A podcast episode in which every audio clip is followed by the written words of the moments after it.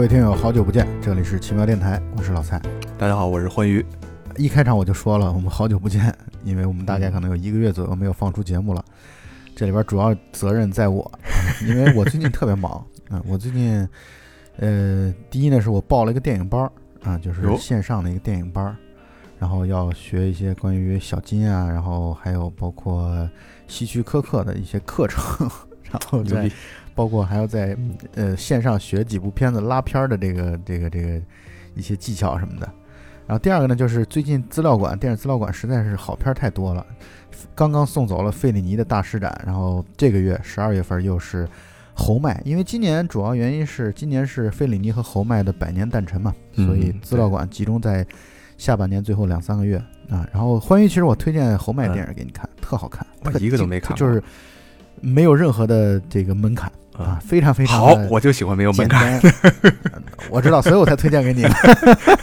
太好了。老蔡这但是又好看，嗯就是特细腻。你这个沉浸在电影的海洋中不能自拔，也不能完全不照顾咱们的这个节目呀。对，然后还有就是，当然我咱们电台也其实也在做，就是有一期节目我剪了一个月了，我之前跟欢愉也说了，对，我知道你是一个偏旁一个偏旁的剪这节目。这个实在是太太费劲了，那个后期做的啊，当然没关系。呃，我们嗯今天来聊一部呃国片儿啊，就是嗯我们其实之前都很少聊我们国产的电影，但这部片子啊，我跟欢愉都非常非常喜欢。嗯我大概看这片子可能十几前十几年前吧，然后那个时候就很喜欢，但是看完之后就忘了，因为过了太久的时间了，就光记得好看，就光记得特精彩，就特吸引人。结果这次呢，为了录这期节目呢，我们又重新看了一遍，就是嗯。这个一九九零年的电影啊，叫《本命年》，谢飞导演的一个这个相当于谢飞导演的名作，对。也，是姜文的名作。对。我看这片子还挺早的，然后但是我没有忘，我对这个电影印象还挺深刻的。三个地方对我印象特别深，一个就是它的结尾，就是当时因为很嗯。很小，从来没有看过这种对，主角最后就是主角最后死了挂了，就是当时觉得特别突然，就哟，怎么虽然没没明白，当时看不明白是怎么什么一个意思，但是我觉得这个嗯，对我来来说冲击量挺大的。然后另外一个就是这个梁天儿 在这个电影里边有一个特别经典的台词，我这么多年都没有忘，他就说上班吧没劲，不上班吧也没劲，谈恋爱吧没劲，他不谈恋爱吧也没劲。我觉得这话放在现在这个丧的这个劲头，跟现在我觉得还挺 挺好的。你记不记得咱们前几期录的，就咱俩录的那个《顽主》啊，顽主，嗯，《顽主》当中专门有一个角色是一胖子，那胖子找到张国立，就找到于官，然后对说对对对就是那个于官啊，于官说下棋吧，他说没劲，就让我扇你俩巴掌吧，没劲啊。对，那个其实我觉得是一脉相承的，并不只是反映了八十年代的年轻人的这样的一个思想的动态。嗯你看，就像你刚才说的，对于现在这种丧文化的这种流行的阶段啊，其实也是一样的。对，就是它其实是到这个岁数，不可避免的过程。嗯呃，这个东西它其实是一个，我觉得在年轻的这种迷茫阶段啊，可能会或多或少会，嗯而且如果缺乏这种上行通道，尤其随着这个现在这个社会社会阶层的这个阶级的逐渐的固化越来越严重，那这个嗯事情只会是越来越就是佛系。看上去、听上去好像是一种主观选择，其实但嗯，或，者主动选择，但其实佛系很多是被动的，被动的，对，就是佛系嗯，对它其实是就是你感觉好像你是主动放弃了什么，但是那是因为你不得不主动放弃对一些东西，啊，这就是你刚才所说的这段台词。我本来还想着说咱们一会儿聊的时候再再谈这段台词，你现在已经直接把后边的你印象特深刻的东西都已经开始拎出来了。就是第三个点，就是有一个镜头是姜文弹裤衩儿，啊啊啊！对，我觉得那个印象太深刻了。就是你现在只要上网去搜这个本命年的剧照，肯定有一幅这张剧照。在这次重看的过程当中，我出门坐地铁，然后在地铁上看了一段，刚好看到那段。那段时候因为是用 B 站看的嘛，然后 B 站上的那个、呃、那个弹幕，在他还没有弹裤衩的时候啊，就已经说了，本片名场面即将到来。预备，太著名了，这个。呃，这个片子《本命年》是一九九零年的一个作品。嗯、其实它反映的故事啊，它讲的故事应该是讲的一九八八年的故事啊，相当于讲的是属龙的年轻人迎来自己二十四岁的这样的一个本命年的那样的一个年份。这个片子呢来头很大，九零年然后拿到了柏林，就是进入了柏林电影节的最佳影片的这样的一个提名啊名单当中。同时呢，对对对，谢飞导演啊，凭这部片子拿到了杰出成就奖啊，就是也是这个银熊奖啊，杰出成就，相当于表彰他在电影行业当中的这样的一个杰出的贡献。而且当时那个很有意思，因为那个时候东西德还没有统一嘛，那个时候叫西柏林 电影节，应该是继张艺谋之后啊，在柏林的又一个大的斩获。对对对，然后这还得到了当年的那个百花奖最佳故事片，也是很了不起的一个成就。梁天还获得了当年的那个金鸡奖的最佳男配提名。对对对对对，呃，而且我们也在说呢，梁这部片子的值稍微值得诟病的一点，就是在于很多人的这个配音啊是是不太好的。包括梁天那个后期配音的时候换演员了，不知道是找的哪儿演员配的，就好像只有这个姜文是自己配的自己。是梁天如果用自己原声的话，估计很可能能拿到那个金鸡奖的最佳男配角。对呀，最佳男配就搞定了。他那个就完全就本色出演，在我看来，我觉得梁天他就老演这种贼眉鼠眼的这种角色啊。那么我们聊的挺热闹，我们就还是把这个片子稍微简单的跟朋友们一起来过一下。这个故事我觉得非常好，而且。呃，你知道为什么我觉得它好呢？啊，它特别好的一点就在于，其实现在我们在现在的时代当中啊，很难见到这样的片子了，就是这种，嗯，可以说是一种现实主义啊，现实主义题材的这种片子。对，他说八十年代这个审查机制尺度也挺大的。对，啊，就是现实主义，因为为什么在现在这个年代相对来说佳片或者杰出的作品越来越少了呢？一方面是审查过的关比较多，或者说在某些方面的限制上可能会多一点。另外一方面呢，是也是因为，其实我觉得现在的这些观众啊，嗯，不太愿意看这种，对审美的节奏上可能会更愿意看一些奇幻的，对啊，就是或者说故事性特强的，或者说这种故事的虚构性更强的这种这种故事。但我个人啊，我不知道环宇你是怎么一个想法，反正我个人我会更欣赏这种。现实主义题材的东西，我现在觉得那些嗯虚构的那种作品啊，就是虚构性一看就是虚构，一看就是瞎编的这种作品啊，我现在看起来就就是大部分吧，只能说大部分啊，就这都会觉得有点没劲，就是反正调动不起来我的这种审美的趣味吧。对我要求没有你那么高，嗯，我反正只要能满足我肉体的欢愉也够了。但我确实觉得这个就是你，要那换句话来说，你那种片子看的多了，你肯定是想要有一些这种这方面这种好片子，就是哎，对对，现实主义题材这种好片子来去调剂一下。但是我们现在麻烦就在于，我们现在很难见到这种现实主义题材。我现在能想一想啊，咱们就是现在想一想，过去二十年当中，真正让人印象比较深刻的，恐怕都是贾樟柯的片子，就是现实主义题材的。而且贾樟柯现在的故事，你比如说《江湖儿女》，也已经越来越飞了，也已经越来越脱离了现实主义题材。他，但他最初的，你看小五，你看站台，嗯啊，这个他那些片子啊，就充满了很强的现实主义的这样的一种色彩，尤其是小五。而且你看小五的这个角色，在某种意义上讲，跟本命年当中这个李慧泉，他有很多相似的地方。一路人，对，那就是都是这种被社会边缘化的小人物，而李慧泉的这种被边缘化，会显得更加的嗯合理，或者说更合更加合逻辑。他的这种呐喊，他的这种自救，他的这种自我的，就是想要努力的去积极的融入到，再重新融入到这个社会的这种愿望是很强烈，但是却得不到满足。就是我觉得他在这个看这个本命年这个片子的过程当中，我觉得最大的感受就是，觉得李慧泉这个角色特别的孤独，就是我觉得他从头孤独到尾，就感觉这个片子当中他唯一的，就我的感受啊，嗯，唯一的关心他的人。还跟他不是那么的亲近，就是那个居委会的罗大妈，就是我是觉得那是唯一在片子当中关心他的人，其他人好像对都是或多或少要么利用他，要么就是可能跟他时远时近的，就是他就算想要去主动的靠近，也会远离他、疏离他，所以这个角色看上去挺可怜，然后但是也是正是这个故事的精彩或者说它的悲剧性的体现的一个最集中的点吧。就演罗大妈这个演员一出现在这个屏幕上，你就会觉得特别温暖。然后这个演员也特别好，就是那个孟瑾，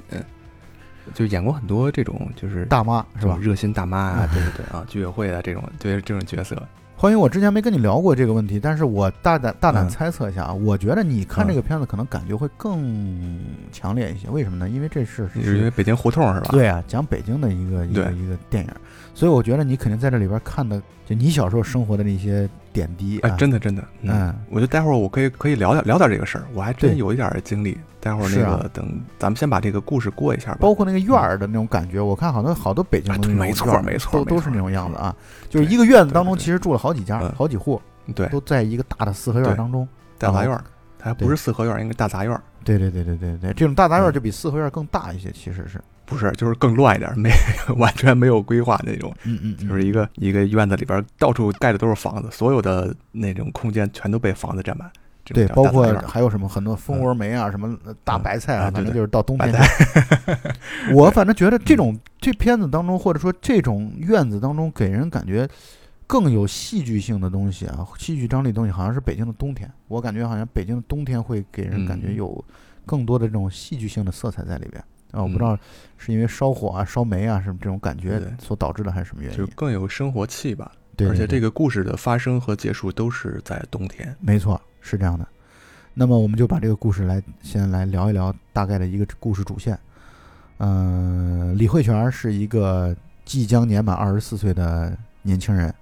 但是他嗯年纪轻轻却蹲监狱蹲了三年。然后故事一开始，一个一个跟拍的镜头讲到出狱的这样的一个李慧泉，然后回到了自己老家，也不叫老家吧，就是北京啊，他自己的那个蜗居的小房子当中。而且这故事挺牛逼的是，我专门数了，我看了那个我的那个电影的那个前五分钟，一句台词都没有，恰好第一句对白是从五分钟开始的，所以前五分钟一句台词都没有。他回家的时候，他连钥匙都没有，他用的那个撬棍还是用什么？这什么？就是那种拨火棍儿，然后把对把家门口把家门锁给撬开了，然后就回到了家，家徒四壁啊，感觉特冷清。嗯，前五分钟其实戏剧节奏或者说整个电影节奏是很慢的，但是呢，我嗯。看的是饶有兴味，就是我看的就特别的，哎，对就是当然也可能是因为姜文这个演员本身就自带这样的一种吸引力吧，就是他会觉得你就是他后背都能都能演戏的，是啊，就是他斯一举手一投足，你就会觉得哎，你很吸引你继续看下去，而且你就从嗯前五分钟，我就给你说一个小的细节啊，就能体现谢飞导演的这种导演功力。就他回到家当中翻箱嗯倒柜找烟啊什么的，找火啊，然后要要点炉子啊生火什么的。然后呢，他从一个抽屉里边拿出了一张照片儿，然后他开始吹灰啊，明显积了好多的灰。然后他盯着那个照片凝视了大概十几秒钟，但是镜头嗯始终没有给我们拍那个照片到底是什么。我觉得这其实就代表了这个导演的这种功力，就是他把那些不交代给你的东西，给了嗯观众嗯很大的想象空间和我不能用焦急感这个词，但是至少你迫切的渴望知道他到底在看什么东西，他在想些什么。其实电影的前五分钟的节奏是很慢的，但是这个慢呢，嗯。中间酝酿着后续的动，而且再一个，我想分享这么一个观点：从五嗯分钟之后啊，它后续的节奏其实非常快，就是他用简短的几句话就能够交代很多的故事背景，这点是非常厉害的。嗯，对，当然，我们后来知道那个照片其实是他母亲的照片，不像小说，不像文字语言，你一读就知道他的背景到底是怎么回事儿，包括他是一个什么样的身世。嗯但是你在镜头语言当中的交代更有韵味，我就觉得这就是好的电影的味道所在。就是他从头到尾都没有交代说李慧泉是一个孤儿，他没交代这点，就是他从来没有用语言说过这点。但是呢，他又无处不在的去展现这一点，而且其实让我们观众也是在逐步的猜测出来，哦，他妈可能是在他入狱的三年当中啊离世了，所以他对他的母亲其实是充满了愧疚的。而这一点呢，其实在我后来看那个刘恒就是原著小说当中也其实写到这一点，他的母亲就是在他入狱期间离开人世的。而且从这几分钟，他整个这个人的这个身份背景，然后他这个一看就是出了远门，然后回到家以后又没有人关心，一看就是一个有故事的人。全片当中，他唯一关心他的人就出现了啊，就是这个居委会的罗大妈。罗大妈跟他嗯应该是，我觉得他们是应该住在那个大杂院的邻居，算是邻居对对对，啊。甚至这个邻居邻到什么程度呢？就是他们在屋里屋外说话，他这边的就是李慧泉在自己屋子里边就都能够听得到，嗯对啊听得很清楚。住大杂院就是这样，是就是谁家水烧开了，然后互相都去给滴了一下，或者谁家没没做饭呀，互都互互相串门吃饭，这都是特别正常的事儿。对对对，呃，嗯你小时候是不是住就住在这样的院子当中啊？对，就就跟我们小时候住那个环境特别像，就是那几乎是你在这种院子大概住了多长时间？我应该住到小学二年级搬走的。嗯是因为你太皮嘛？呃，这既然都说到这儿，那我就接着跟接着说吧。啊，对啊，而且就是我们说说这个北京的这个，我们挺感兴趣的。而且我当时住的这个大杂院吧，旁边就挨着一个监狱，哦，就是每天就必须路过那个监狱的那个大高墙。我印象里边那个墙特别特别的高，而且在那个地方住了那么多年，我从来没有见过那个监狱的正门儿。哦，就是所以，我童年的印象里边，我一直以为这个监狱是没有门的，嗯，就是 四个巨高的大墙。因为小时候也小，就是很难用现在这个标准来衡量那个墙到底有多高。我印象里边就无限高、无限高的一个大墙，嗯就像一个那种巨大的城堡一样，灰色的砖，然后顶上有铁丝网。在那个我们那个胡同的院儿里边，然后有一个小孩儿，然后他的爸爸不知道是不是关在这个监狱里边啊，反正他就是平时他就是跟他妈一个人在我们大杂院隔壁的一个一个院里边过日子。然后那个我们都管那个小孩叫小脏孩儿，因为她好像比我们应该是比我们大一点儿，就是一个挺瘦挺高的一个小女孩，留着短头发，身上一直都挺脏的，脸也不怎么洗那种感觉。然后我们这帮小孩都平时玩的时候都都不太喜欢跟她一块玩，就是她也不太想跟我们玩。有时候可能看我们这边玩儿有意思的什么，她也会过来，然后我们就哗啦就跑了，就躲着这个人。但是现在想起来，其实对那个小孩来说挺挺不公平的。是啊，然后后来有一年，好像是他爸是放出来了吧，反正没多久，然后他们就搬走了。后来就再也没遇见过那小孩就是就是我在那个大杂院大概生活了那么多年，到二年级搬走，然后那个胡同里边那么多孩子，我基本上到现在一个给我留下印象都没有，就除了这一个小男孩就我我只记得他那个就瘦瘦高高的那个很瘦小的那个身子。后来是不是二年级之后就搬到楼嗯房里头，相当于是吧？对对对，后来就搬到楼房了，之前都一直住在那种大杂院儿。嗯，那会儿那个大杂院也是在丰台吗？嗯，对对对，就是在丰台，现在都已经早就拆了，然后改成高楼大厦了，已经。对，然后我们那个大杂院里边，然后有一个邻居就特别像这个罗大妈，嗯 然后那时候爸妈有时候去上班晚回来什么的，我就被那个幼儿园老师就送到送到家里边，直接送到家里边路过什么的，就是有时候就上那个就叫罗大妈吧啊，我都忘了那个那个奶奶叫什么了，可能姓姓李，好像是，也是跟那个电影里边罗大妈那个形象气质都特别像。我就嗯经常他到他们家去蹭饭什么的。对，然后他有他们家有时候包了饺子啊，什么炖了排骨啊，都会给我们送过来，特别好。是是是，这个片子确实，嗯、反正我在看这片子的时候，就是我一方面啊为李慧泉的嗯感觉到他其实是挺孤独的，但另外一方面嗯呢，其实那个时候组织上，包括你看派出所民警啊，包嗯括你看居委会，对这个各方面各各面的的这种小对小嗯小人物的这个关关注关嗯心啊，还是很够的。但是就是确实这个片子当中能够跟李慧泉交心的人，嗯恐怕一个都没有。但是当时那个年代吧，就是你一旦被，就是哪怕你是拘留也好，就是你身上定下了这么一个标签儿以后，确实人的对他的这个观念很难转变。那肯定，对我们大杂院里边那个那个那个小小孩儿他们家，就感觉连他们家孩子，然后他连了他老婆，好像就我们都会排挤他。嗯，真真的是这样，就现在可能会好一点儿，就是你看政府会关怀，然后居委会也会有关心，但是你就很难克服心里边对他的这种这种芥蒂。那肯定，那肯定，尤其是嗯像李慧泉这样的，相当于从小打架就出名的这种人来说，那大家对他还是或多或少是敬而远之和怕的嘛，对吧？对。那我们回到电影的嗯剧情当中来，刚才我们一直好像或多或少一直就没有正式的说啊，李慧泉是姜文所主演的这个角色啊，姜文在这个片子当中演的非常的好，演这或者说姜文本来就是一个好演员，我就一直觉得姜文他的演戏水平绝对不次于他的导演水平，包括张艺谋演戏的水平，我觉得貌似也不次于自己的导演水平。对 对对，甚至冯小刚也是，我觉得都是这种好演员。对，今天我还在嗯咱们群里边发了一个有有意思的一个电影冷哦知识，据说李安当时拍《色戒》的时候，他其实一直希望那个易先生是张艺谋来主演的，然后张艺谋因为当时是接了2008年奥运会的那个总导演的那个工作，所以抽不开身。其实李安还等了他一段时间，等了他好几个月，但是他就嗯实在是抽不开身。结果知道这个冷知识之后，小吉好像就都内心崩溃了，就是他很难想象，如果真的是张艺谋和对太有汤唯画面感了来演的那个戏的话，哇，吓死人了！我觉得确实。聊扯了，我们继续回到这个，我们继续回到这个本命年这个电影当中来。一开始呢，全是一些特小的细节，但是我就是嗯正如我刚才说的，五分钟过后，这个戏的节奏突然就加快了。他用非常非常简短的语言讲了几件事儿，比如说他妈死了，然后他嗯现在等于是孤儿，完全独居。嗯呃，然后呢，他去餐馆吃饭的时候，不经意间就问了两句话，就问出来，一听就是他一个发小或者一个好朋友叫瘪子，然后一年多前可能骑摩托车撞死了，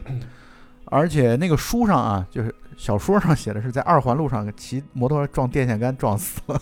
关键是这个简短语言当中还说了，嗯摩托车是偷来的，所以他的这个成长的这个环境啊，鱼龙混杂，就是他一直等于跟一些社会小混混啊、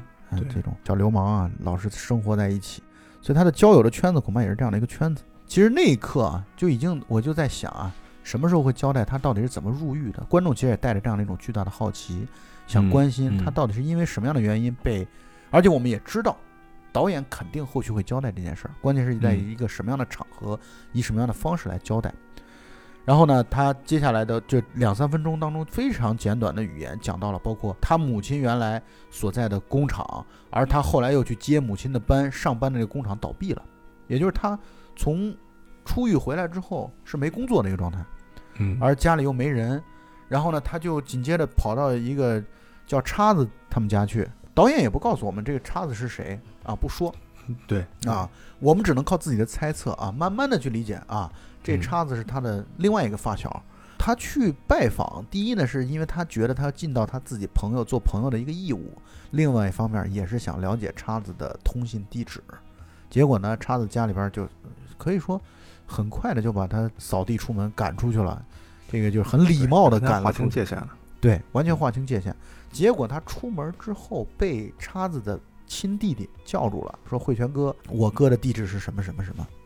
之后他问了叉子的弟弟这么一句话，说：“你想你哥吗？”嗯他弟弟上高一嘛，刚上高一，说不想，说他这个违法乱纪啊，他危害社会，所以不想做了。伤天害理的事儿。对，对对，然后他就等于说滚蛋，然后就 就本来觉得他弟弟哎还还有还有救，结果他妈说这种话。对就我是觉得叉子身上确实有这种就北京青年这种仗义的特点，对，而且我小的时候那个时候我觉得更明显，就是尤其我爸他们那些朋友啊，然后到嗯家里边，我觉得仗义是放在头一位的，就是 交朋友肯定得必须得仗义，然后就是你如果不仗义的话，恐怕你很难去交到好朋友。对，电影用非常非常巧妙的方式，就自然过渡到了他当时出事儿的那一晚上。这叉子呢，号称自己的女朋友被跟别的男的跑了，然后他就嗯气不过，他就找那女的想要去报复。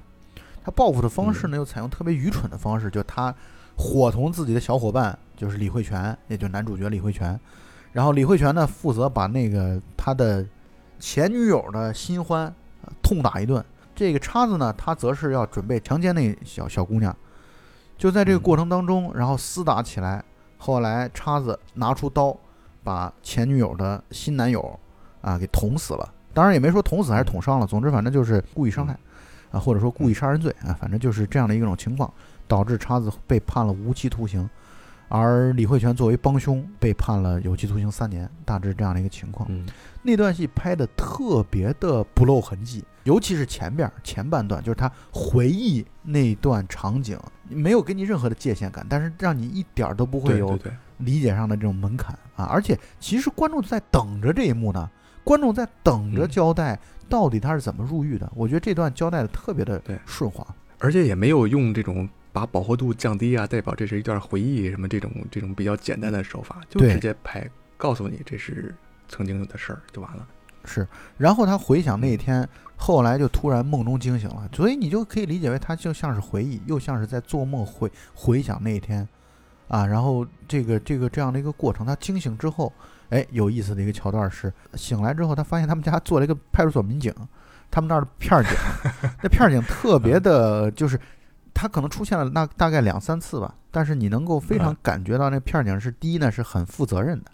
第二呢就是对对对，对人啊，还真是虽然有一种总是训斥他，就是让他改邪归正，但是你能感受到那种警民关系还是很融洽和和谐的。就没拿你当外人，对就是自己家一个不争气的孩子似的这种感觉。是，但是其实他们俩年龄是比较相仿的，就是对对对，他在书当中也是二十五岁左右，就是比李慧泉嗯可能大上一两岁吧，大概是这样的一个年龄段。嗯这个警察啊来关心他，并且在结尾走的时候，就是从他们家离开的时候啊，那警察叫小刘，那小刘嗯。在跟李慧泉说的时候说，那说那个你要觉得闷得慌，就买本书看看。然后特有意思的就在于啊，你知道我看到这段戏的时候，让我想起来了啊。那个《有话好好说》，《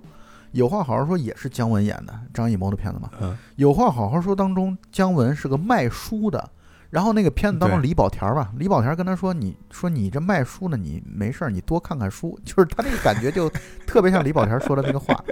嗯，然后接下来的画面就是，哎，李慧泉开始要做生意了，因为他工厂也干不下去了嘛，相当于工厂倒闭了，下岗了嗯，然后他就嗯开始做起个体户的生意了。其实八十年代末的时候，那个时候有一大票的人，我们去年一直在讨论，或者说去年特别热乎的在讨论地摊经济的问题，但其实地摊经济的发展是从八十年代的中后段啊逐步嗯热火起来的。嗯嗯，而李慧泉也算是这种地摊经济的最早的弄潮儿，他最开始他就开始做生意，当然他自己的个人生活就是依然是独居的，而且他买回来一大批书，因为一大票的书全是那个小刘跟他建议的，结果他买回来的书啊都是那种色情杂志。你 他东太后传奇，对他那个书的那摞儿的最上面的那本书叫《台湾当代妓女》，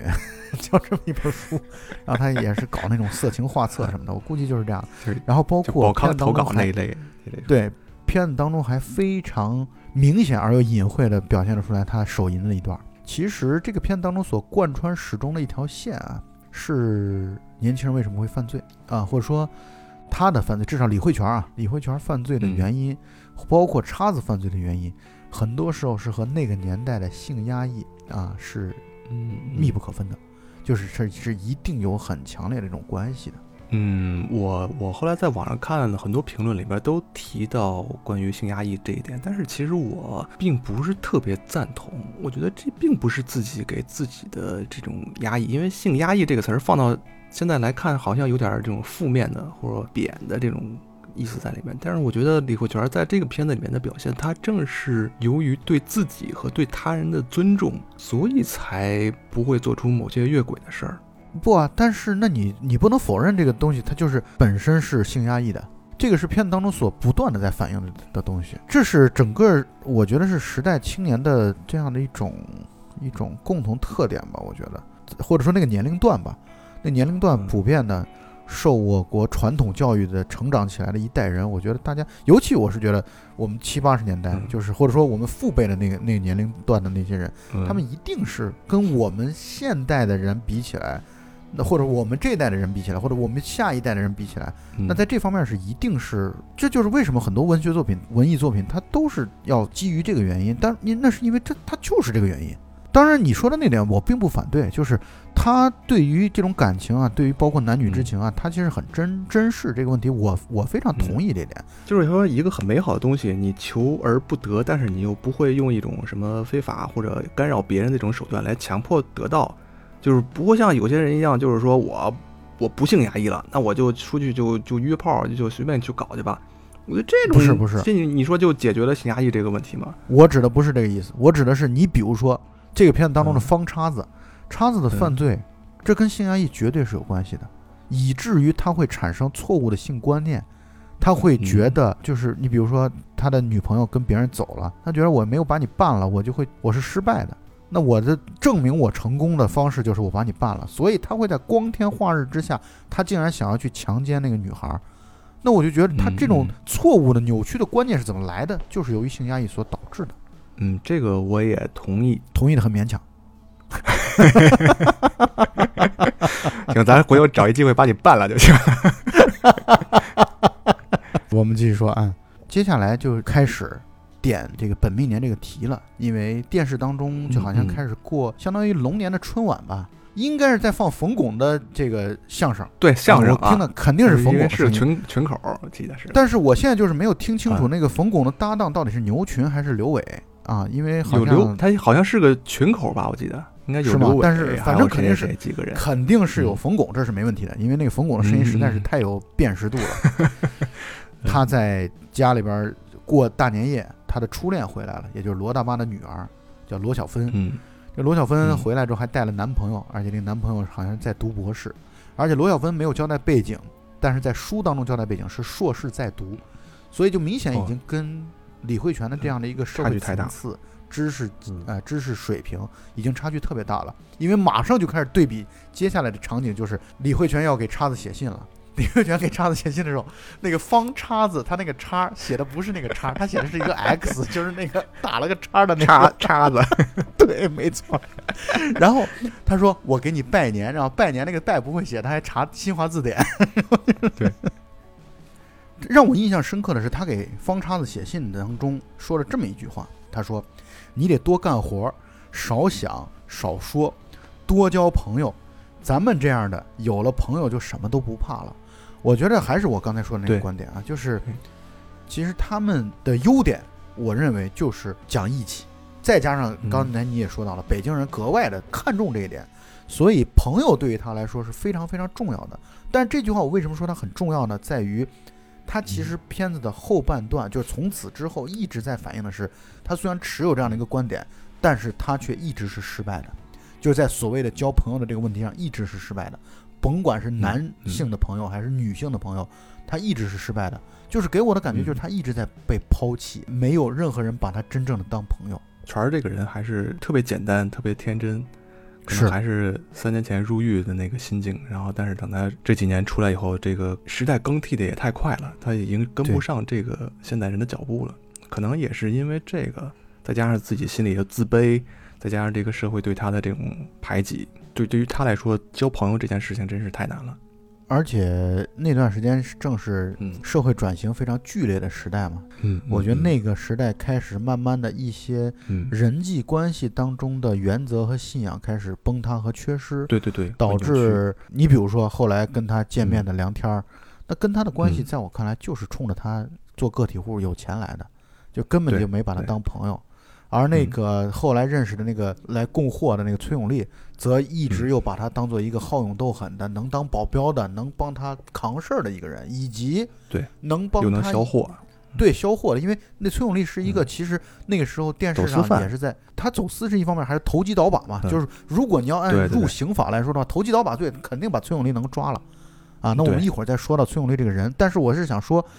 那个时候慢慢的这种金钱或者经济给人带来这种冲击啊，你会发现人和人之间这种关系就变得不那么单纯了。但是，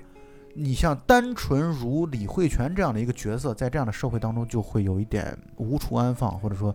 自己就不知所措，不知该怎么办。而且这个片子李慧泉这个角色塑造特别好的地方就在于，他身上甭管有再多的臭毛病，他特别好的一点就在于，他做个体户其实是挣到钱了。你看他后来一下一取，从银行一取就是一万四千块钱，那个时候万元户对那很厉害的。万元户，但是嗯他牛就牛在，或者好就好在，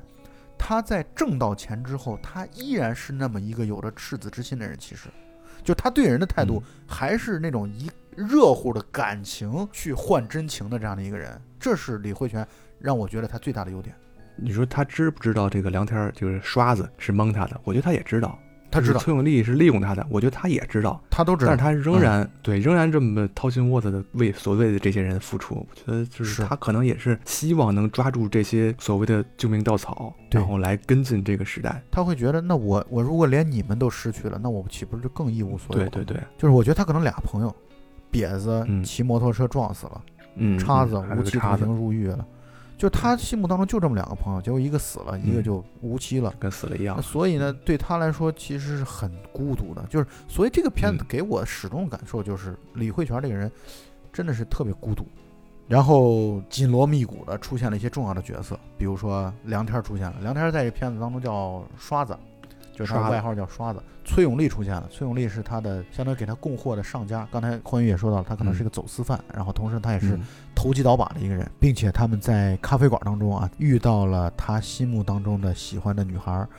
这个女孩儿是程琳这个这个演员所、所演的。这个演员其实我我不说他演的多多好，因为他演的好像也就一直是就是一直在唱歌啊，但是他好就好在啊他的服装服化道方面对这个角色的刻画特别棒。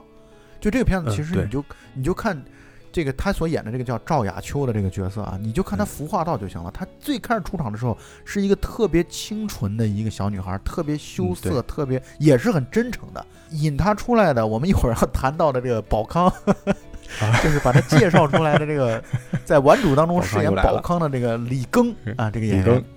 对李庚把他介绍出来之后，一开始说啊，他是校园歌手大赛的什么什么一等奖什么呃什么冠军啊？对，然后他上来说，他说对不起，其实我是第四名，就特实在的小姑娘，但她在这样的一个剧烈变化的物欲嗯。横流的世界当中，我觉得她其实后续的人的变化是非常大的，而且这种变化大是通过服化道所逐渐展现出来的，所以我觉得在对。程琳这个角色上，或者说赵雅秋这个角色上，这服化道的这个体现啊，很棒，这特别出色。对。而且他那个歌词，他唱的这个歌的旋律也在变。他刚一出场的时候唱了一首特别清纯的，是叫对什么叫期待还是叫什么？对，叫期待。到后面那些歌词儿就越来越越来越越风韵，就是越来不不越就是嗯你如果注意看他这个片子当中啊，他大概导演给我们展现他的表演大概有四次，三三到四首歌吧，。三四首歌。呃，我的观点是这样的，就他的歌一首赛一首的难听啊，就是说歌的旋律来说啊，都特难听嗯。但是他的歌词啊，是在隐喻这个李慧泉的内心感受，包括什么错过你啊，什么这了那了的，就是他的歌词其实是在讲哦他和李慧泉的故事。你如果注意看歌词的话，你会发现这一点的。哦，但是我我看歌词，我就是觉得这个越来越俗在逐渐的，对对对，走向庸俗，就是后面就歌词就就出现什么蝴蝶呀、黑玫瑰啊这种东西，就 是 充满了诱惑性的这种暗示。你也可能是看了他的那个嗯服装和 化妆的那个效果，有有嗯会有这样的一种感受。但是，就你可以看到这些小的细节啊，能够看到这个剧组还是非常用心的啊。就是就是他这个歌的旋律都太差了，不好听。就是那个那个时代已经算很好听的歌了，应该是我能感觉到那个时代。你去啊对照一下《顽主》啊，《顽主》当中用的音乐就好很多，我觉得。就包括我们的听友也有反映说，哎，《顽主》去看了《顽主》之后，啊觉得《顽主》的那个歌词什么的，就包括歌的本身啊，就感觉挺挺棒的啊。哦，你要知道，这个就是演赵雅秋这个演员程琳，他实际上真真的是一个歌手。他就是歌手然后我我觉得我们那个对对对，我觉得我跟老蔡啊这个年纪还能记得住有有这么一个人，年轻一点的朋友可能就不知道有这么一个人了。这当时还挺火的，应该是。我程琳这个歌手，应该更多的是我们父母那一代的人，他们哎会更加对对对熟悉。对，什么航天旗呀、他们这一代人。我们知道，也只是因为可能很多家庭当中会有这样的磁带，就是他的这个，对，就是他真实的歌手的磁带。嗯，对我为什么说这个歌在当时应该很流行呢？是因为这个电影之后的第二年，他电影里面出的所有的这些歌都出了专辑，哦，而且这些歌是他的弟弟写的，叫程昱，他的弟弟哦就是电影里边跟他对唱的那个男青年。啊对对对，我看好像弹幕啊上有人专门说这点。嗯，对，那是他弟。嗯其实我觉得还不，难听吧，还挺好。我觉得特难。听。你细品，没事儿，我们今天求同存异的地方多着呢。然后那个他们俩就等于开始慢慢发展啊，然后特有意思的在于啊，这个小姑娘因为一开始她是挺少不经事的，然后有一些这个男青年可能就骚扰她，就是包括调戏她，她就有点怕。宝康啊，就是经理，经理宝康，然后呢，就我们就就叫宝康就可以了，一说宝康我们嗯大家就知道了。宝康就委托特别会打的李慧泉护送她，护送这个桥段一共发生了三次，而且这三次呢，导演是充满了设计。你看第一次的时候呢，特别有意思，李慧泉骑了辆自行车，他自己单独骑着，然后那女孩，当然他骑得很慢啊，他单独嗯骑着，然后那女孩在他旁边走着。旁边走。第二段是他推着车和女孩一起走着，第三段则是他骑着车带着女孩走着。这几段发生的间隔很短，就是在电影当中啊，发生的间隔很短。你会发现小姑娘和李慧泉，就赵雅秋和李慧泉的关系，嗯其实在慢慢的进展，而且你也能感受到李慧泉是很喜欢这个小姑娘的。其实他们这事儿感觉就是观众感觉就就成了，但是后面就赵雅秋就问了他一个问题：听说你这个挺厉害的，是不是真的呀？然后李慧泉就说：“哎，我这个不是好人，他就是交底儿了，就说以前对跟人打过架呀，还亲是过，还被关关起来过，就明显的感觉到赵雅秋对他的感觉就突然一下就变冷了。而且赵雅秋说了这么一句话，到底是他们在骗我，还是你在骗我？对啊，当然那个话说的他是带着笑容，但是呢，能感受到刚才欢愉所说的，他也不想相信，嗯，对他内心其实是有触动的，而且这个触动还不小。对，这触动是使得他会主动的划清跟李慧泉之间的界限。但我不喜欢赵雅秋这个角色，因为赵雅秋这个角色其实尤其越到后半段啊，就是随着他可能演艺唱歌事业的慢慢的发展啊。其实他身上的一些特别招人不喜欢、讨厌的一些缺点就开始暴露出来了。B 站的弹幕上也在说啊，就赵雅秋这个角色特别的绿茶，其实是。像绿茶呢，有几点体现，一一会儿我们会谈到这点啊。就是我们现在可以先说说绿茶的几点体现。第一呢，就是他其实都很清楚李慧泉是喜欢自己的，他完全清楚。对。但是呢，他装作不知道。就是绿茶的一个特点就是。他知道你们每一个男人对他的感情，但是他装作不知道，他装作自己其实是很清纯的一个样子，什么都不懂。这是第一点。第二呢，就是他还会不断的给你抛出一些小绣球来勾着你。你比如说这个赵亚秋啊，就一直不停的说啊，什么我下次在哪儿有演出啊，什么这了那了的。然后哎，你最近怎么没来看我的演出啊？就是还要表现出这样的一种态度。这其实把李慧泉真的是勾的。神魂颠倒，但他其实内心深处是完全接受不了李慧泉的。既然接受不了，你就放过人家吧。这个就就挺挺糟糕的，反正是。对，我觉得也可是可能怕把小伙伤害的太太彻底吧。你想的太天真了。咱们还保持这么。所以你要活该，所以你要活该碰到赵雅秋。不是，我觉得如果这个电影拍一个外传，就是赵雅秋以他为主角写一个故事，我觉得他的身上的发生的事儿，可能也是能理解。你像一个怀揣梦想的小女孩，就想唱歌给大家听，但是你又没有路子，就这么一个一条路，然后能让你出名，能让你走向你的梦想啊！我觉得有时候可能确实会放弃的一些东西吧，求同存异吧啊。除了他跟赵雅秋这过程之外啊。后来刘警官来找他啊，就那小刘派出所的片警，找他，突然说了一个剧情当中的一个相当于一个大的发展和转折，就是说他的好朋友叉子越狱了，啊，叉子越狱了，而且叉子越狱之前其实是相当于给他回过信的，叉子在给他回信的时候说了一个特别感人的一句话啊，叉子说你的信我看了二十遍。他觉得李慧泉说的那个关于朋友的那段话，他他深以为然啊。他觉得我们这样的人确实就是需要朋友，但是我这个人什么朋友都没有，我来这儿就没有人给我写过信。结果没想到你给我写了信。他对李慧泉其实是心存这种感激和深情的。然后回到赵雅秋那边，我我就跟你说了嘛，就赵雅秋他确实对李慧泉挺不好的，就是他知道了李慧泉这个过去之后啊，然后他就立刻找到了一个什么对唱的搭档啊，以及呢，他直接跟李慧泉说，你以后不用送我了什么的。啊，当然，我觉得这个都没什么，这个我觉得也算是一种礼貌的拒绝，而这种拒绝就是你既然不愿意，那就那就拒绝就对了嘛。但是呢，拒绝就拒绝，在他后来又或多或少的还是给李慧泉一些不好的暗示，我觉得，啊，所以这个女孩反正我挺不喜欢的，是吗？我仍然不觉得这是不好的暗示，这客气客气，这客套话应该说的。好的，祝你和赵雅秋幸福。你不能因为看了网友说人家是绿茶婊，就觉得他是家也是绿茶婊了。小姑娘还是应该那什么嘛，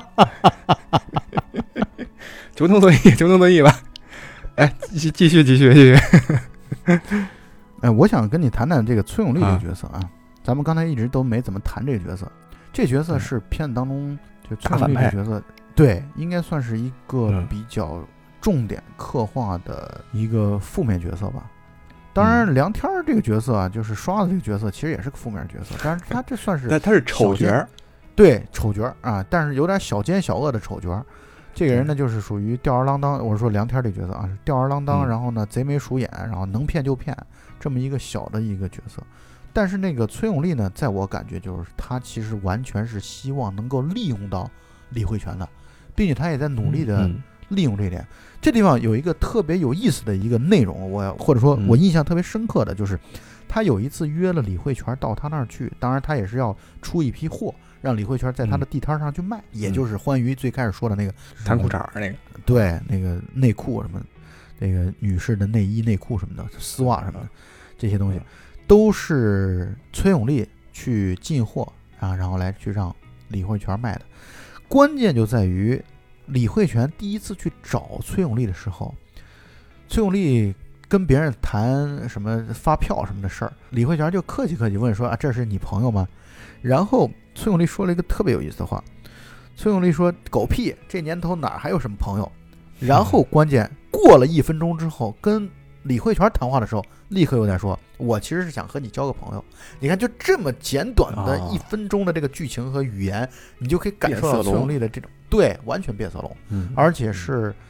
而且我个人认为，其实他的第一句话才是他的真实想法。就对崔永利这样的人来说，确实他认为这个世界上是没有朋友的，只有利益，嗯没有朋友。就是我用得着你的，我就会把你称作朋友。但是他从嗯内心深处其实是不需要朋友的。而对于李慧泉来说，我觉得他他会觉得钱不钱的算什么，不重要。对对，重要的是我想要朋友。我觉得他们俩从一开始的这个自己的需求的这个出发点是错位的。而刚才也说到了丑角儿梁天那个刷子那个角色，他等于骗了李慧泉一笔钱，装作要结婚是要买这买那，然后李慧泉仗义，然后就给他借钱。结果后来李慧泉发现他自己是被骗了，但是在被骗的时候，他要揍刷子一顿啊，他要揍刷子一顿的时候，刷子还跟他攻击他的软肋，说你知道什么？你现在光在那打我，你的这个小歌星，也就是赵雅秋，要跟崔永利去广州了，讲了这么一段话，其实对李慧泉的内心触动是很大的。所以他专门在有一次跟崔永利的喝酒当中，义正言辞地谈到了说你不许碰她，因为崔永利还贱不兮兮的，就意思是这小姑娘少不经事啊，什么都不懂啊，骗这样的小姑娘是是最合适的啊，又是处女什么这了那了的，就他表现出这样的一种态度。啊，那李慧泉就相当非常的生气。结果呢，崔永利后来还一个剧情当中小桥段，就是崔永利还安排了一场裸女色诱李慧泉的一场戏，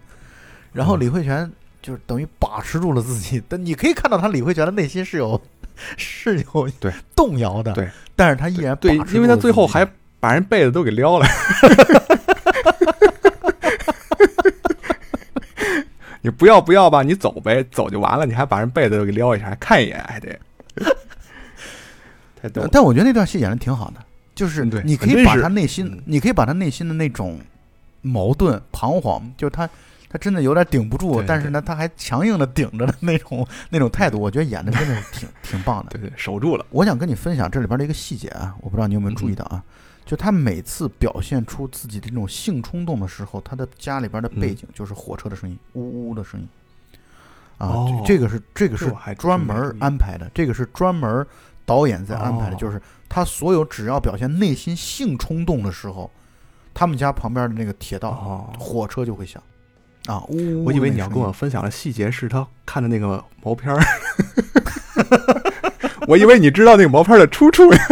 没有没有，那个导演用了非常虚焦的、哦非常巧妙的这镜头拍摄的，拍的特别好，我觉得导演那段戏拍的很好，就让我不禁想起了大卫林奇的《妖夜荒踪》。《妖夜荒踪》当中有一段是男主角专门在一个那个坏的那个角色、嗯反派角色当中去看那个 A 片嘛，那个 A 片就就展现的特别真实。但是你看谢飞在《本命年》当中的这种表现，凡是拍到少儿不宜的镜头的时候，就在那个 A 片当中展现少儿不宜的镜头，他立刻就虚焦。我觉得处理特别的，但是你又知道这是一个什么东西，对啊，你知道，你从一开始就知道。你看这个地方又要对比的是，我们不是在为李慧泉这么一个就是曾经的犯罪分子啊在洗白，不是这个意思。但是你可以嗯明显感受到，李慧泉，你看他受到了法律应有的制裁，这点我们是支持的。嗯，但是像崔永利这样的真正对真正的坏蛋嗯，但他其实，你说他不但还赚得盆满钵满的，嗯，然后又是呃各种泡妞的，你会显示出来这么一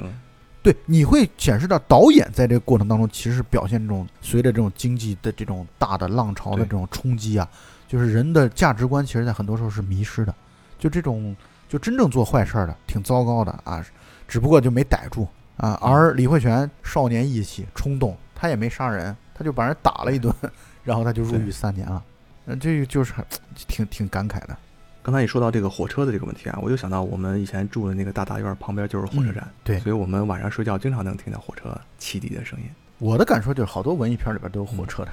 这个桥段。嗯，这个火车确实有很多象征性。对，你看小金的电影当中，然后侯孝贤啊，然后李沧东啊，这些导演的电影当中都会不断出现火车的这样一种意象，而且本身火车进洞啊，火车进隧道，这本身是带有很强烈的嗯性暗示的这种含义在里边的。火车鸣笛啊、冒烟啊这种。对对对对对，是。那就又让又让我想起来《守望者》那个片子，守望者》那片子在表现性高潮的这个部分的时候，嗯，他通过那个飞船，他那个飞船的那个蒸汽泵，然后开始喷火蒸汽，对，喷火，喷火，嗯这都是镜头语言。故事慢慢进行到后来，那么终于刚才观众们都在预想到的桥段还是出现了，而这个桥段我觉得处理的特别的好，一点都不狗血，就是叉子来了。我其实一直特担心啊，剧情走到后来的时候，由于叉子来导致警察把他们一窝端了，我特担心剧情这么走。但是我觉得嗯导演在处理这段时候处理的特别的好。叉子来了，叉子来了之后，我觉得表现出来了几点啊。第一呢，就是对于叉子来说走投无路啊，把他这儿当做一个落脚点儿，他是唯一可以投靠的人。李慧泉其实内心对叉子也有点儿埋怨，然后也说了一些话来嘲讽叉子，就是他说你怎么不回你家去啊？叉子说我怕连累我父母，然后李慧泉说那你就来连累我，嗯。就是那你就不怕来连累我？所以他其实对这叉子来找他自己，他也有点儿，他也有点儿怕。那虽然对，当然，他挺愿意帮这朋友的，但是他肯定还是有点怕，因为他的生活其实，在慢慢的，至少在外部的角度来说啊，非情感层面啊，在外部的程度上来说，他其实在走上正轨的，因为嗯对对对，包括嗯。派出所民警的话当中也说到了，说，哎，最近市场管理局的人都在夸你呢，说你这个做的不错啊，什么这了那了，嗯，就他的生嗯活其实在逐步走向正轨，所以他是有点怕的，这是一方面啊。但是从另外一方面，我觉得啊，虽然他没有表现出来，但是我觉得他其实还是挺喜欢叉子的。包括叉子来找自己，他的内心哪怕有一丝丝、一点点的，我觉得是有一点开心的，就是哪怕一丁点儿啊，就是他会觉得这个人对，就这个人他嗯把我当做他的唯一的可靠的落脚点，他知道来我这儿我不会把他捅出去，啊，我不会把他出卖了，啊，这是我觉得他说的第二点。关于有一个细节，我不知道你有没有注意到啊，是在叉子离开他的那个房子的那一天啊，他在街上的公用电话亭在徘徊。你知道我的猜测是什么吗？嗯，我的猜测是他想报警。呃是有，对啊，我觉得他是想报警的，但是呢，嗯他又犹豫了。他在那个电话亭前面犹豫了大概十几秒钟的一个镜头，他也不知道到底报警是帮了他的朋友还是害了他的朋友，他不清楚嗯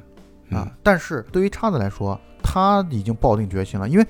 我们也能知道啊，你看像一个无期徒刑啊，他还越狱了，那说实话，这逮着他回去逮着肯定回去就毙了，那肯定是死刑啊，那是一定的啊。嗯所以对叉子来说，他无所畏惧了，他反正回去也是死啊，在外边被逮住了也是死，那我就干脆能能在外边漂泊一天就是一天。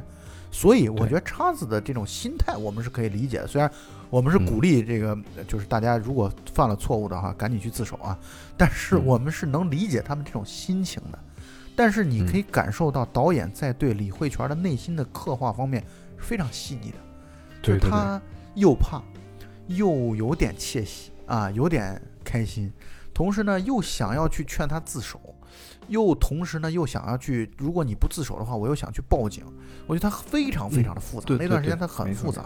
嗯啊，所以那段戏处理的特别的好，而。处理的更好的来到高峰，就是他当天晚上本来是要跟叉子商量怎么办的，结果回到嗯自己院子的时候，罗大妈说自己女儿要生了，叫不到车，而且这个女孩罗小芬呢，又是李慧泉，可以说算是初恋女友吧，虽然没有交代的很清楚，但是我们大概应该能够感受到从，小长大的，对对，青梅竹马的一个角色，而且也点出来了本命年这个角色就是跟罗小芬。罗小芬在十二岁的时候，专门跟李慧泉介绍了本命年应该怎么办，应该系个红红腰带，红腰带，然后能够趋利避害，然后能够能够辟邪嗯这样的一个做法。所以呢，他对罗小芬的感情也是很复杂的。罗小芬哎，感觉马上要生了，可能羊水已经破裂了，所以他蹬着嗯板儿车，然后硬是给送到医院去了。而嗯再回来的时候已经深夜了，回来的时候房间空无一人，叉子给他留了一封信。我觉得叉子其实啊，他也做好了心理准备，因为那个时候你说他能相信谁啊？他最能相信的就是李慧泉。嗯但是嗯再相信，他毕竟是给别人带来了很大的隐患和麻烦，因为嗯一旦说实话，他在李慧泉这儿的事情被警察知道了，那就是包庇啊，那就是窝藏罪犯啊。对于李慧泉来说，又是有前科的这个人，那他肯定是要判刑的呀。那他等于就害了自己的朋友，嗯所以他也是会担心，或者说他甚至都预料到了一点点啊，有可能会把他举报了啊。所以呢，他在走的时候，他就说到了，他说我走了，反正大概的意思就是说我永远忘不了你啊。我觉得他也意识到惠泉对他可以说仁至义尽，他觉得惠泉在外边溜达一天。也是实在不知道该怎么去面对他，所以他就走了。而且你也能感受到，叉子这个人虽然不靠谱啊，然后又是个犯罪分子，但是呢，他也身上是有这种仗义的啊。就他跟崔永利比起来，其实也是一个并没有坏透了的人。然后他这封信，李慧泉哭了，感受到还是挺伤心的。这种伤心是有很复杂的情绪，觉得自己没有帮到自己的朋友，然后也为自己的朋友的未来感到担心，因为他知道他朋友的未来肯定这么一别啊，一定是永别了，从此肯定再也见不到。在监狱里面虽然是无期，但是这个人活着，就是你还至少跟对方能可能有一个书信的来往，互相能有个惦记。但是叉子这样一南下，就肯定就生死两茫茫了，等于他最后的一个朋友也离他而去了。是啊，所以他的那个哭当中的那个嗯意味是非常非常多的。叉子走之后，我觉得他就像就是灵魂被抽走了主心骨一样，我觉得他好像已经嗯被抽干了吧。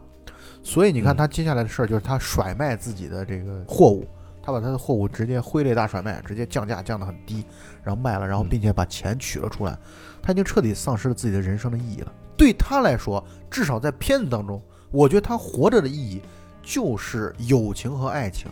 现在等于爱情屁早就不存在了，自己的初恋女友都已经嫁为人妻，然后生了孩子了，然后新认识的这个女孩对自己又爱搭不理，所以爱情这条线是断了的，而友情这条线就彻底断得死死的。所以我觉得那段时间他已经彻底的对人生的意义产生了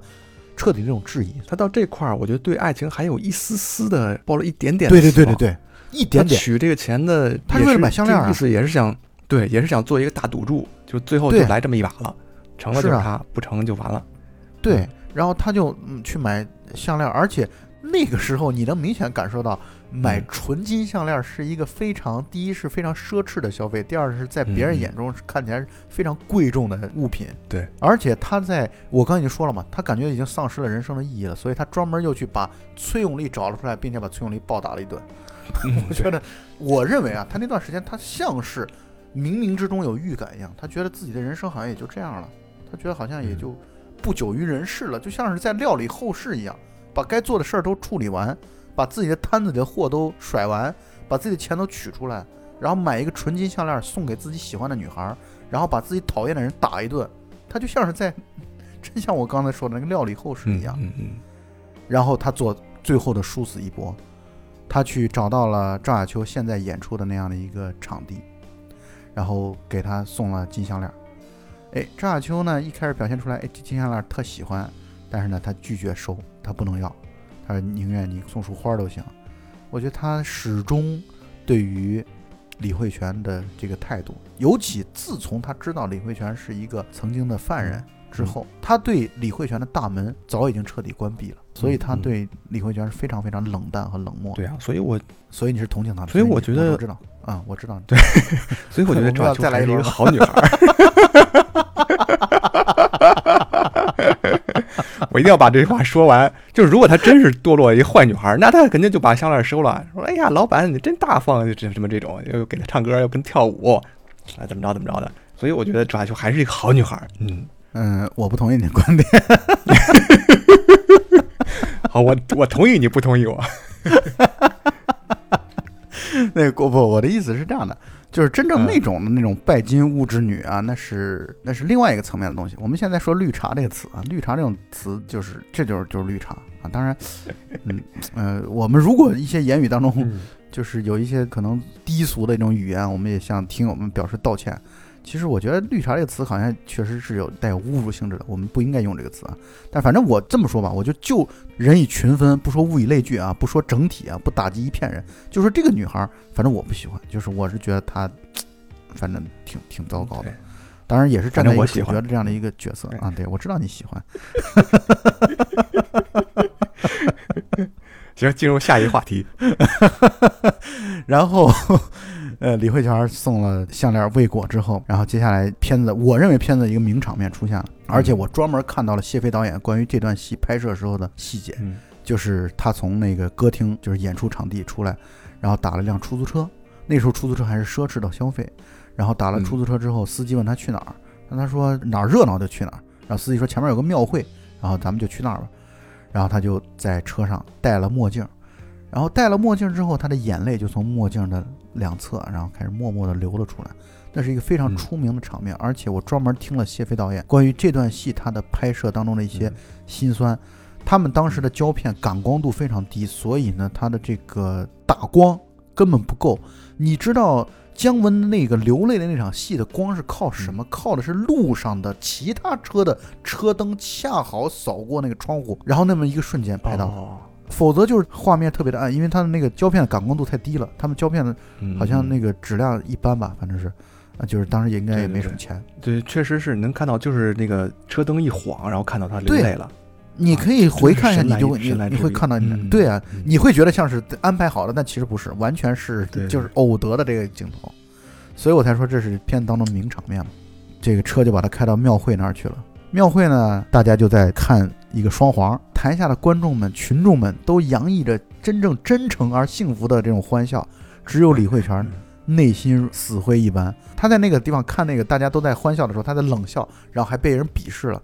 因为他已经如行尸走肉一般了。你可以明显感受到，他那个时候和周围的人群已经完全格格不入了。欢愉，你刚才一开始也说了那句话了，这个故事从冬天开始到冬天结束了，对吧？嗯，相当于横跨了一整年，其实正好是就是整个的一个本命年没错，就是把嗯整整个本命年横穿了。他在公园当中看到别的情侣在接吻，我觉得他流露出了苦涩而羡慕的那样的一种表情。嗯然后他就被两个混混给打劫了，然后摸到了那个金项链，劫匪就很兴奋。李慧泉年轻时候是打架的好手，当然要跟他们俩干了。嗯这段戏导演没有给我们明确的展现出来，说其中一个混混拿出了一把刀捅了他一刀，没有，而做出了那样的一个捅他一刀的动作之后，李慧泉说了这么一句话：“这孙子拳头还真硬。”然后两个小混混就拿着赃物就跑了，然后李慧泉勉强的站了起来。这个时候，相声那个场地的演出结束了，他完全逆着人流，在踉踉跄跄，慢慢的又是一个跟拍的镜头在拍他的背影。我依然能感受到导演想要表达的是，他和这个人流的大潮，他和这个社会的大潮格格不入，他是一个逆行者，嗯，他跟不上这个时代的脚步，他跟大家不是步调一致的。我觉得他想表现的就是这样的一个状态。然后他慢慢的在走的过程当中，他的头脑当中出现了过去生活当中的一些话，比如说赵雅秋问他说：“是你在骗我，还是他们在骗我？”然后包括他的初恋女友或者青梅竹马的女生罗小芬跟他讲说，十二岁本命年要戴红裤腰带，罗大妈的话，然后方叉子的一些话都在他头脑当中出现，他又回到了刚才听相声的那个场地，只不过这个时候是空无一人的。有个工作人员还在朝他喊话，说散场了，赶紧离开吧。然后他支撑不住，倒下了。最后一个镜头，一个俯拍的镜头，看到他在寒风当中孤独地躺在那里，流了一滩血。我们知道他死了。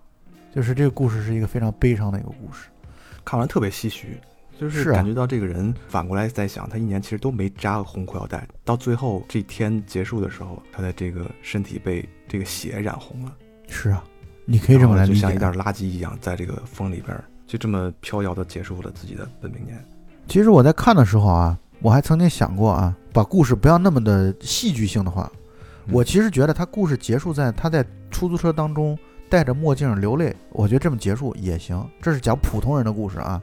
已经足够表现自己的孤独感了。但是我也非常理解，而且我也很喜欢这个结尾。就我觉得这个结尾处理挺好的。就这个结尾呢，它确实从故事片的角度来说，它还是有必要的。他的这个死亡还是还是使得这个故事更加的，就像刚才欢愉所说的，他没有系红裤腰带啊，结果呢，最后呢，身上流的血其实是一种隐喻嘛。我觉得这个结尾还是有必要加上去的，就是如果就是结束在这个出租车里边流泪，就感觉感觉他好像一有一种认怂了的感觉。但是我觉得如果他把这个后面的延续下来，包括跟这个小混混对干这种，我觉得是一种英雄落幕，还是有这种悲壮的气氛在里边。嗯，从剧情的完整性上来说，这么加一下肯定是更完整嗯啊，就是更更有呼应吧，应该说是。嗯，对，所以你这电影课还得继续继续看。操，不许嘲笑人的个人喜好和品味的问题。但是我觉得他最后处理的特别好的地方就在于他逆着人流的那段，我觉得处理的特别好。对对对，就是他，就是他每一个小小节都表现的很，你可以看到这个片子它其实剧情非常的密，不能叫剧情非常密啊，就是嗯导演想要表达的点非常的密。虽然只有一百零九分钟的一个电影，就是一小时三十九分钟吧，但是呢，这个片子当中的含量、信息含量是很大的，非常大。对，因为讲了一个人一年的故事嘛。对呀、嗯，这个人的悲剧既是他自己的悲剧啊，也是他所代表的这一类人，就是可能曾经犯过一些错误啊，然后入狱了的这样的人的悲剧，同时也是时代的一个悲剧，就是在这样的一个慢慢的追求物质当先的这样的一个社会当中，情感这个东西到底值什么东西啊？或者情感这个东西到底在人们的心目当中应该是放在什么样的位置？我觉得导演在做这方面这种探讨。我觉得他在这个结尾的时候，就尤其是那场庙会啊，我觉得他已经把这个意图已经表达得很明白了。就是 你看那个双簧那表演啊，咱们观众来看那个双簧表演一点儿也不好笑，但是台下的观众笑得前仰后合的，嗯你也会想这这他妈有什么可笑的？然后姜文其实跟我们的这个视角是一样的，就这这有什么好笑？然后他后面发出那两笑两声冷笑，他其实是在笑台下的这些观众。那当然了，然后那他当然是笑然后最后观众。这台下观众就会说：“哇，这人这么二，对，是，真真的很可笑。”嗯，我觉得这个电影它从这个一个监狱服刑人员是从他的身上算是一个浓缩的一个点吧。我觉得它可能反映的是这种大多数人对于这种新时代到来的这种迷茫。我觉得他可能把每一个人心中都有一块这种不被接纳的一部分，然后表现在这个电影当中。对我同意这个观点，嗯就是他绝对不是单纯只是说举了一个可能小众的典型，那不是这样的，就是他其实这个片子当中的这种，就是每个人的这种或者大多数人吧嗯，这样的一种嗯困惑和迷茫，他在这个片当中都或多或少的有所展现。嗯，确实如此。只不过很多人并不敏感于此，就是可能就是没朋友没朋友呗，啊，然后就是没人理没人理呗。而李慧泉这个看上去很粗犷的一个人，但其实内心是很敏感和细腻。和情感是需求是很强烈的。我觉得，你小时候有没有身边有没有这种认识这种服刑的这种人员？呃，我就是那个大杂院里边说的那个，就是很远街坊，我好像都我没见过那个男的，好像都，我就是对那个小孩儿印象比较深刻。对我，我好像嗯我父母的朋友的儿子，那应该我把他也叫哥哥嘛，嗯那好像是打架，也是因为打架，然后入狱好多年，然后后来放出来了。嗯，好像放出来之后就基本上应该是就就就销声匿迹的感觉？对，或者说他就感觉像废了，就是他做什么也都对，也都没，第一是没人关心，第二呢就是大家敬而远之，就是好像嗯。以前在他没打架之前啊，可能还有的时候会在一起玩啊或者什么，但是自从从监狱出来之后，感觉人好像就是对他就是嗯戴上都戴上有色眼镜，然后就都是戴上嗯。对这样这种避之不及的一个态度，所以。我觉得谢飞导演所选的这样的一个嗯。这个方向啊，本身戏剧性是很强的，代表性的。但是呢，又他又展现出来那种完全符合真实生活逻辑的那一面，而且你嗯大而广之的来去说这件事儿啊，就是他虽然是一个监狱服刑人员，好像跟我们绝大多数人的生活都好像没有任何的牵连，但是你又从他嗯身上你可以看到，你难道看不到自己的影子吗？你肯定能看到，对啊对吧？所以我觉得这个片子非常的好，嗯，这片子我我觉得嗯这是国产片当中的一个很经典的东西。嗯对。然后那天我那天嗯在我们家的电视上，哎，竟然搜到了那个过年那个片子，就是哦，赵丽蓉黄建中导演的一个片段。那个片子也很很经典，也很好看。那个片子众星云集，能说得上的有这个两开花的六老师，然后赵丽蓉老师，然后李保田，然后申君怡，然后好像马小晴，嗯还有梁天儿，然后这个片子对这些人都在。我找个啊机会把这个过年这个片子也聊聊吧。这个片子对，咱们可以在过年，咱们可以在过年期间推出过年这个片子。嗯可以可以可以。八十年代这有很多很多好片子，我最近也不知道是怎么机缘巧合，然后碰巧看了好多这种片子。我说几个就特别棒，那个《双旗镇刀客》，嗯，然后我还看了一个《夜到真飞木》，我操，特别 特别牛逼！《夜到真飞木》就是那个年代拍的这种恐怖、色情、暴力这种大杂糅的一个片子，我操，那个尺度相当大。还看了一个片子，你知道讲的是什么？那个八五年的一个片子，它讲的是嗯人工智能的自我觉醒，是国产片是吧？都是国产片，特别棒。我觉得找机会咱们可以，呃，一步一步的或者打包一块儿聊一期这种八十年代电影。嗯，行，嗯、那我们今天就聊了一下谢飞导演的名作啊，《本命年》那么刚好也是在这么一个大冬天啊，我觉得聊这么一部片子，嗯看着反正挺寒冷的，嗯，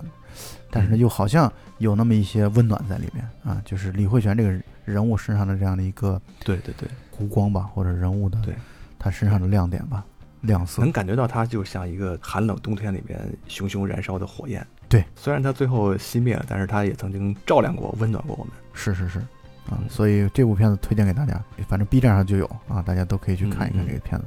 我觉得，反正我是觉得看这些片子特别好，就是好在哪儿，就是因为我是比较喜欢过去的这种东西的，所以我嗯看了它感觉特别的有亲切感，所以嗯，我反正挺喜欢的。我觉得根本不过时，就是我对某一个时代，比如六七十年代那个时候拍的片子，我感觉好像有点跟不上它的这个节奏。但是我觉得八十年代拍的这些片子，剧情片也有，像那天你也提起来，就是四零五谋杀案这种，那剧情也很棒。嗯，因为那个时候的拍片子不是为了骗钱啊，